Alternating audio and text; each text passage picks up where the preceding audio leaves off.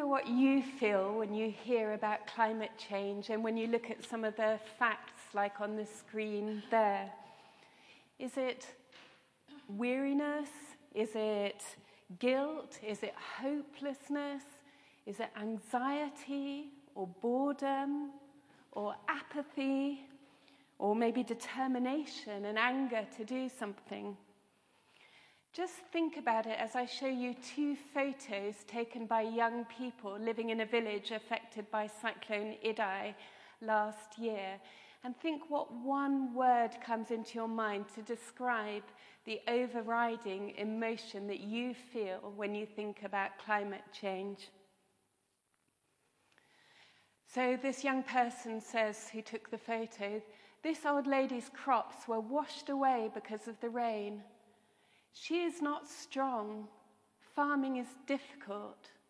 She had worked so hard, using all her energy to grow food, but now she has lost everything. It was difficult for me to take this photo as she was in tears, but she wanted to tell her story. And this photo, taken by another young person, who says, This photo shows a family that was hit by the floods. Their house was destroyed. They now have no place to live. This is where they lie down at night. It will take them so long to rebuild.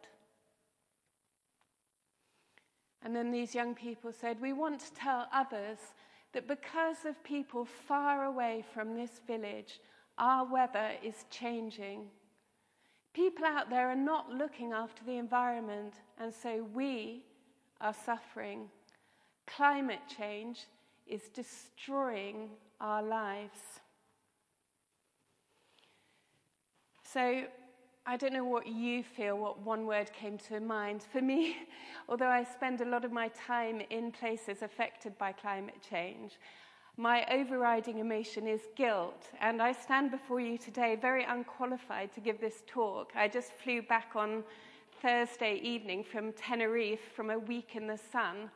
And there's now a, the word coined in, uh, from the Swedish, from the young person Greta, who's been so vocal on climate change, called flygskam, flight shame. So I stand before you today in the reality of our world, guilty of flight shame, to say, you know, what is it that God is calling us to do today?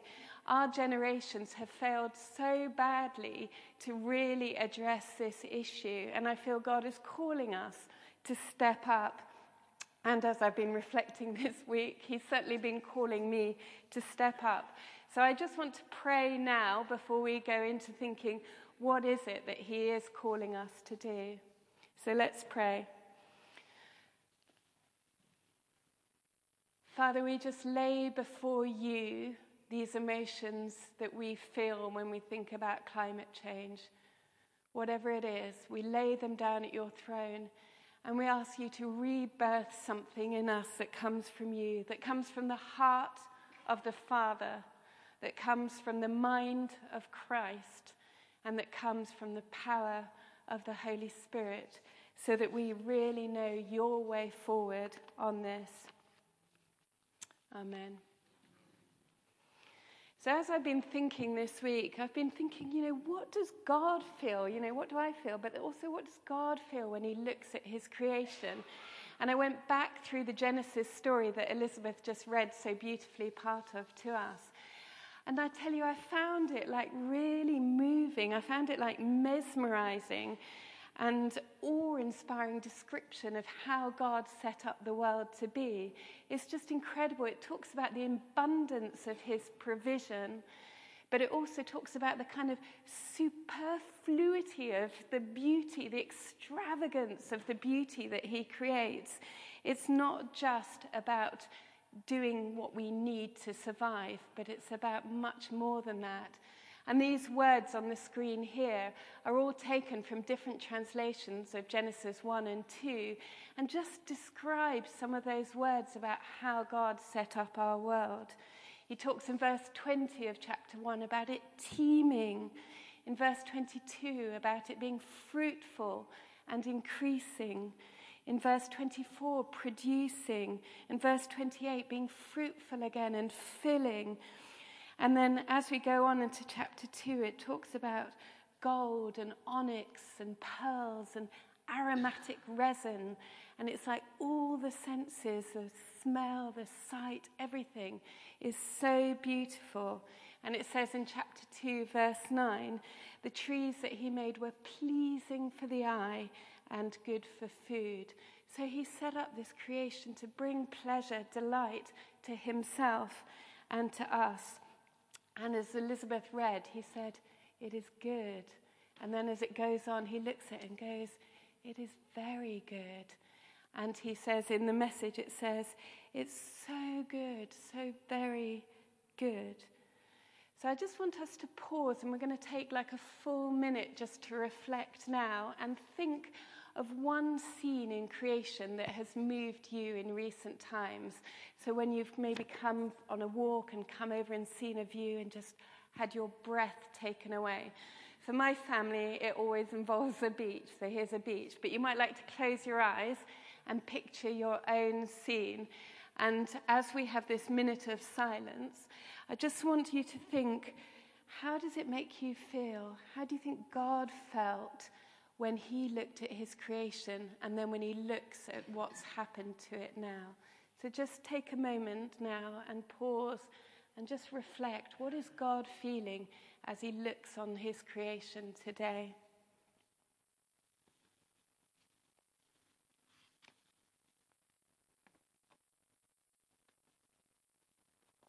We think about that beautiful creation, we now ask, what is our role? I've got four questions. So the third one is, what is our role, our calling in this from God to the earth? So, into this amazing creation, as we read Genesis 1 and 2, God makes man. And he says in verse 28 of chapter 1 Be fruitful, increase, fill, subdue, and rule over the animals. So I looked at that sort of rule over the earth and thought, what does that mean to rule over? In other translations, it says to reign, to be responsible for, to take charge. And looking back at the Hebrew, the word is actually rada, which is a royal word. It means like the rule of a king. So God is actually calling us to rule with him, to reign with him as king. And to understand that word, I looked in other places in the Bible, and you don't need to look this up. But in Ezekiel 34, verse 4, it uses the same word. And God says, You have not strengthened the weak, healed the sick, bound the injured, brought back the strayed, sought the lost, but with force and harshness you have ruled them. So, this is the antithesis. This is what God doesn't want us to do to rule with force and harshness. The ruling that He calls us to with Him is a tender, taking care of, looking after. In chapter 2, verse 15, it says, He put Adam in the garden to work it and to take care of it. It's like a positive work that looks after things with tender care.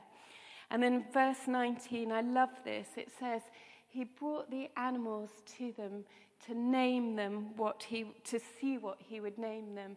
And I love it because this is like God saying, I want to do this with you. And he, you can just sort of picture him watching and saying, Look, I'm bringing them. I want to see what you call them. And it's this creative task he gives to Adam and then to Eve to look after them. And he watches, and then whatever the man called each living creature was its name. So it's God sharing with us in this. And so we have this beautiful world set up in harmony, as my beautiful picture shows there. You know, man at peace with himself, at peace, you know, brings Eve as a helper to rule alongside him, at peace with the earth, looking after and caring for it. And that's fantastic, and that's our calling. But then, as we all know, comes like the fall, everything goes wrong. And yeah, the Adam feels shame, Eve feels shame. They, God says now there's going to be like man ruling over woman. That relationship is broken and messed up with God. There's shame. With the earth, he says it's now going to be painful toil. It's like cursed. And so everything goes wrong. And so, what does this mean for our role today? Well, the fantastic story of the Bible is this story of reconciliation and restoration, isn't it? Culminating with the death of Christ and his resurrection.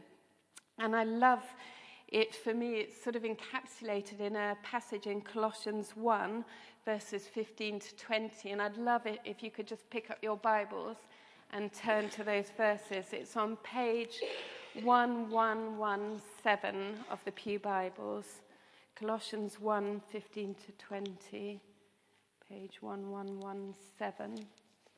If you could just turn to that.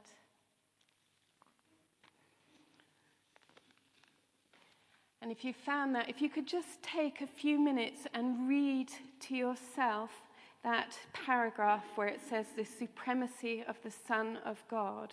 It's verses 15 to 20. So I'll just allow time for you to read it through and ponder it. What is God doing as He rescues us from this fall, as He rescues the earth?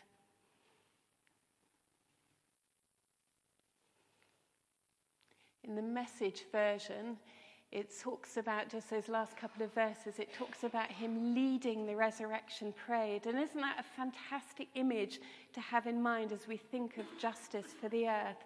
That we follow Jesus in this resurrection parade. And it says, not only that, but all the broken and dislocated pieces of the universe, people and things, animals and atoms, get properly fixed and fit together in vibrant harmonies, all because of his death, his blood that poured down from the cross.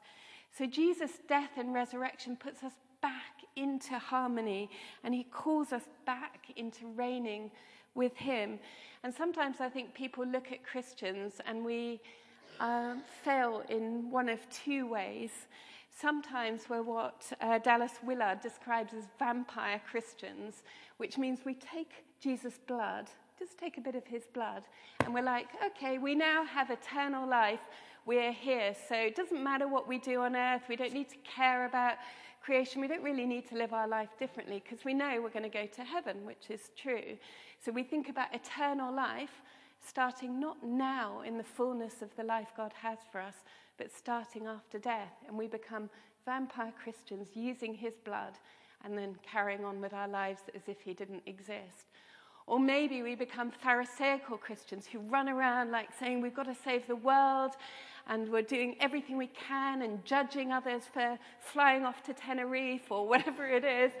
And, and we just sort of run around. And yet, even if we run around till we're crazy, we're not going to solve this problem on our own. It is a massive situation that we're faced with.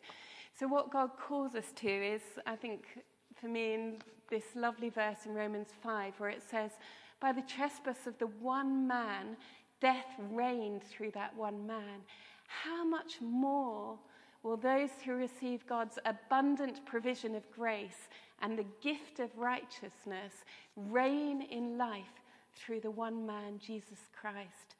So he calls us not to apathy, not to frantic activity on our own, but to go back to that original calling in Genesis to reign with him and follow him in this resurrection parade that reaches the whole earth and everything in it. And this is something that is creative and communal and spirit filled and evidence based. Um, so, our final question what actions will we take as a result? This calling, this wonderful, hopeful calling on our lives. And the first one is justice for those who are most affected by climate change. Michelle Bachelet, the UN High Commissioner for Human Rights, says, We will not meaningfully tackle the climate emergency until the people most affected by climate change are empowered to meaningfully and effectively participate. And as I go around the world and I see the effects and I hear people's stories, it is unbelievably moving. I was listening to one lady from Melanesia in the Mothers Union who was telling us as we all cried with her about how she and her whole family and community had to keep moving to higher land.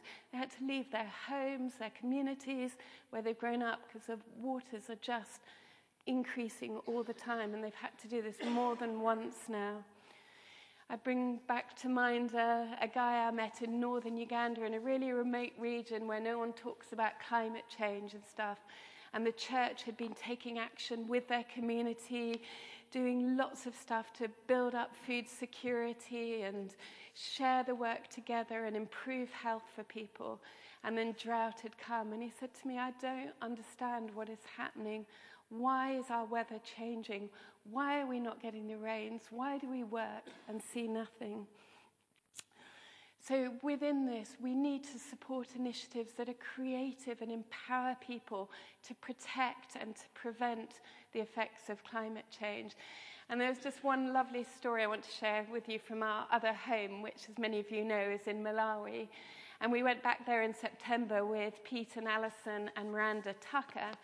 And we went back to one of the very first villages where Tony's been as well, right in the early days where Eagles started. And when we first went there, like 93% of the under five children were severely malnourished.